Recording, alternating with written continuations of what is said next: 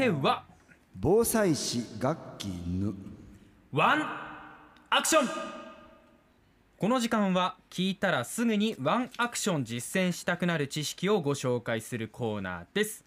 今日も別スタジオで参加しております。防災士で社会福祉士の稲垣悟さん。改めてよろしくお願いします。はい。水と火力を節約してチャレンジ耐熱ポリ袋で作る防災運慶重視前回は、えー準備編をお届けしました。今日は実践編いきたいと思いますね。もうまずうん。ポリ袋でできちゃうってところにびっくりなんですよね。うん。もうお米すごいよねって感じようんお米っねてすごい。ですよね、うん。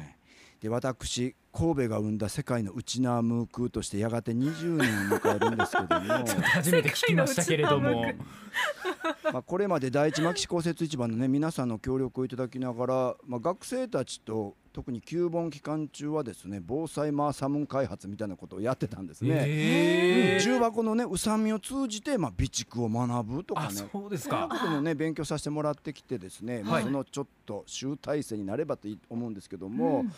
沖縄市のホームページね面白いことが書いてあってねはい。家庭の事情で運慶のお供え料理を作れない時に手軽にご先祖に喜んでもらう方法として神様が運慶重視を作ったというような逸話が載ってるんですよ。ううんつまりね非非常時に手軽に作るというのが、まあ、運慶重視の哲学だった可能性もあるのかなと思うんですね。うんなので今日は災害時長期大規模断水停電を想定してできるだけ水と火力を節約する形でそんな炊飯方法で作ってみようということですね。はお一人様茶碗一杯分を作ってみたいと思います。はいはいまず具はですね、まあ、通常運慶重視先週もお話ししましたが大体は豚肉バラ豚肉のバラ肉い。うん。干し椎茸ひじき人参かまぼっこごぼうとかもですよね。うんはいで今回は防災視点なんで災害時特に欠乏しがちな栄養素を入れるということをね考えています、ん。で災害時特に欠乏しがちな栄養素4つ挙げますと1つは鉄分なんですね。鉄分。で次カルシウム、まあ、うんビタミン C ビタミン B2 あたりが足りなくなるんですね。うん。なので今回まずビタミン C 災害時やはり体調を維持しようと思ったらビタミン C ですのでシンプルにゴーヤを入れる。ゴーヤというのは野菜類でビタミン C がトップクラスなんですね。ほなのでまあゴーヤをこのさいの目切りにしたものを入れてみようと思います、はい。でさらに残る鉄分カルシウムビタミン B2 まとめて取れる手軽な沖縄伝統食伝統食材があるんですね、うん。なんかわかります？ビタミン。ビタミン B2 カルシウム鉄分をええ手軽に取れてしまうね、ビタミン。って言ったらなんか豚かなと思ったんですけど。うん、そうですよね。ビタミン C はまあゴーヤということで入れるんですけども、残り3つ欠災害時に欠乏する3つですね。うん。まとめて取れるの。まあ B2 だと豚だったりするんだけども、まとめて3ついけるのは何か。実はこれフーチバーだったりするんですね。ああそうなんですか。うん。でさらに昆布なんかもそうなんですよ。へとえもに鉄分カルシウムビタミン B2 豊富でまあこういうゴーヤーとフーチバー昆布がね入っていれば、うん。ほぼ完璧みたいな感じなんですうね。ん。なんで昆布はまあ刻んでいるとお出汁にもなりますし、うん。まあ、塩昆布を入れると味付けにもなりますよね。うん。はい。まあ、そんなことでちょっと使ってみたいと思いますね。うん。でさらには、えー味付けとしてツナを使ってみようと思うんですね。実は災害時、うん。あのー炭水化物にかどうしても偏ってしまう。はい菓子パンおにぎりにどうしても偏るので、まあ、炭水化物依存になるので、まあ、ここは味付けも含まれてツナですねタンパク質豊富な、まあ、ツナを使ってみようということを考えてます。味に変化があると確かに災害時ってきっと嬉しいでしょうね。そうですよね、うん。あのー本当にあのー単調な味になるんで災害時って言ったらね、うん。でしかもやっぱり今まで食べてきたそれらがまあ勇気だったり希望になったりしますので、うんうん。やはりここはちょっと沖縄の伝統食チャレンジしてみたいと思いますが、はい。うん、早速レシピいってみたいと思いますね。お一人様ですのでコップ1杯分でいきたいと思います、はい。大体コップ200ミリぐらいのあのコップを想定してまして無洗米をまず半分の高さまで入れてください、はい。コップ半分ね。でこの無洗米の上にさいの目切りのゴーヤーとか、まあ、フーチバもちょっとちぎって昆布もまあ切って入れたらいい感じかなと思いますね、うんうんでこれお米が隠れるくらいに敷いていただいてさらにその上にツナ缶ですね。ツナ缶のツナ、だいたいスプーン2さじぐらいになるかと思うんだけどもゴーヤーが隠れるくらいに敷いていただく、うん。はい。えーコップの中には今無洗米そしてゴーヤーツナですね。こういう、うん。え3層の状態になってるんですけども、はい。ここにお水をコップの縁まで注いでくださいね、だいたいお米の使う水というのはお米の1.2倍ぐらいなんですね。はい。なので大体まあ今の感じでいくとコップ1杯満たしたらお米の1.2倍ぐらいになるかなという感じなんですね。はい。でこれ今米、えーコップの中に、えーお米それから、えーゴーヤーそしてまあフーチバ昆布もあってツナがあってお水が入って満水状態満杯になってるんですけどもこれを、えー耐熱ポリ袋にそのまま移してください。はい。うん、耐熱ポリ袋、えーコンビニじゃないや。100円ショップで売ってるんですね。ほうほう。2 3 0枚でも100円とかで売っていて120度までいけるんですけども、うんこの耐熱ポリ袋にコップにある米ゴーヤーそしてツナお水をまあバサッと入れてしまうんですね、うん。この時袋をどうやって入れるかですね。先週もお伝えしましたが平行にしてですね中にこう注ぐんではなくって袋の角を下にくるような感じで、まあ、流し込んでいただく。三角にするっておっしゃってましたよね。そういうことですね。おにぎり型に。そうそう。袋の角が下にくるように入れると取り出す時にお米がつかないんですね。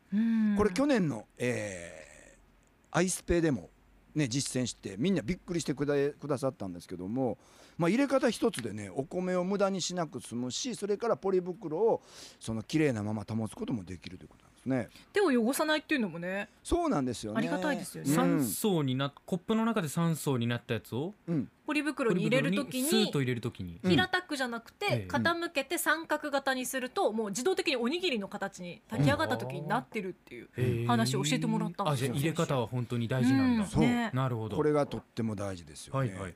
でまあこの袋の角を下にした形三角の形にして口を閉じてください。うんうんその時袋の空気はねできるだけ抜い。てほしいんですね。なぜかというとこの湯煎をするんですけどもやっぱり熱と圧力がかかると中の空気が膨らんでしまってですねこの鍋の底に袋が密着をしてしまってちょっと溶けてしまう可能性が出てくるんですね。あなのでまあ袋はちょっと、えー空気を抜いていただくということですけどもまあこれを鍋に入れて袋が浸かるくらいのお水を入れて10分ほどで沸騰するくらいこれはカセットコンロを今回使いたいと思いますけどもだいたい10分くらいで沸騰するくらいの火力にしていただきたいと思います。ーはい基本的にこれ弱火なんですねこれ室内でやることを想定してるんですけども、まあ、カセットコンロによって熱量は違うんだけど基本的には弱火で炎の先が鍋底につくくらいにしてほしいんですね。うん。でないとちょっと強すぎてやっぱりあの袋が溶けてしまったりする可能性がありますので、うん。まあ室内では弱火。ただ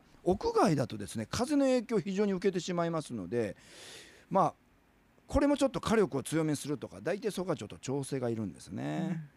うん、で部屋の中でも例えば扇風機とかねクーラーが風がこう当たってしまうとですねやっぱりあのカセットコンロの場合は一気に火力が落ちてしまうのでこれもちょっと要注意なんですね。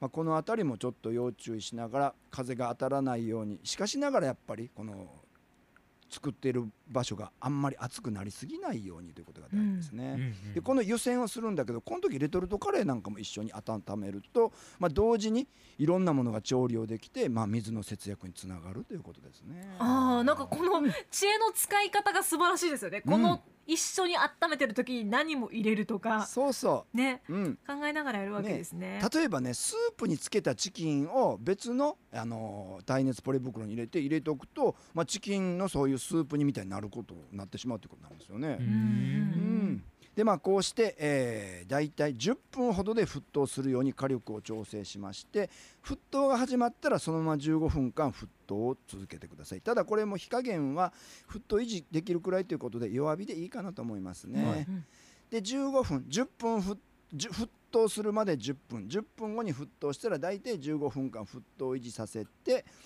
15分経ったら火を止めて10分間蒸らしたら出来上がりなんですね。うん。だからまあ大体35分ぐらいですかね。でそううん。弱火でまあじわじわ。だから通常の炊飯でいくとあのー初めちょろちょろ中パッパみたいな感じだけどもちょっと違うかもわかんないですよね。う。ん。うん、そうですね。はい。でまあ、えー10分間蒸らしたらですね、えーさらに出すとおにぎりのように先ほどからあの話してますようにゴロッと出てきますね。はい。うん。うん、でこの時に袋を手を袋を手で揉んで具が混ざるようにしてそのまま食べたら、まあ、お皿とかしゃもじを使わずに済みますしうん。当然洗う水も不要になるわけなんですね。はいはい。なのでこの災害時に必要な特に水がない中でこのできるだけ水を、えー少なく済む。それから、えー環境配慮ゴミを減らすですね。で、うん。なおかつ今コロナもありますので衛生に関するまあ配慮もつあつながるつまり皿とかしゃもじを使わないということでですね使い回しも減らすということにもなるということなんですね。うんで普段通り美味しくこの沖縄のお盆の、えー行事である運慶重視をいただくことによってですねまたこう元気に、えー次の災害を乗り越える力がね、あの湧いてくるというようなことでありますなんかこれね。沖縄のキャンパーの間で流行りそうだなって思いました 食感とかどうなんですかこれは？食感またこれが最高なんですね。でやっぱりねこれって失敗も当然ありますけどもこれはええ。失敗と考えないでですねエジソンが言うようにですねううまくいかない方法を発見したというふうに考えていただいて、うんうん。次のチャレンジにねあのし使っていただいたらと思いますね。そうですね。うんあのツイッター一つ来ててちいさんが防災用重視私は生姜のみじん切りを多めに入れて魔除けの意味も込めますとそかれめっちゃいいですね。ね。え、うん、やっぱりあの免疫力も高めますしね。うん。魔除け。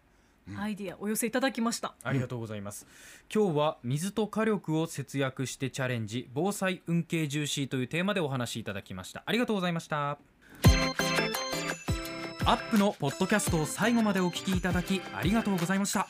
生放送は平日朝7時から FM921 AM738 RBC ハイラジオ。県外からはラジコでお楽しみください。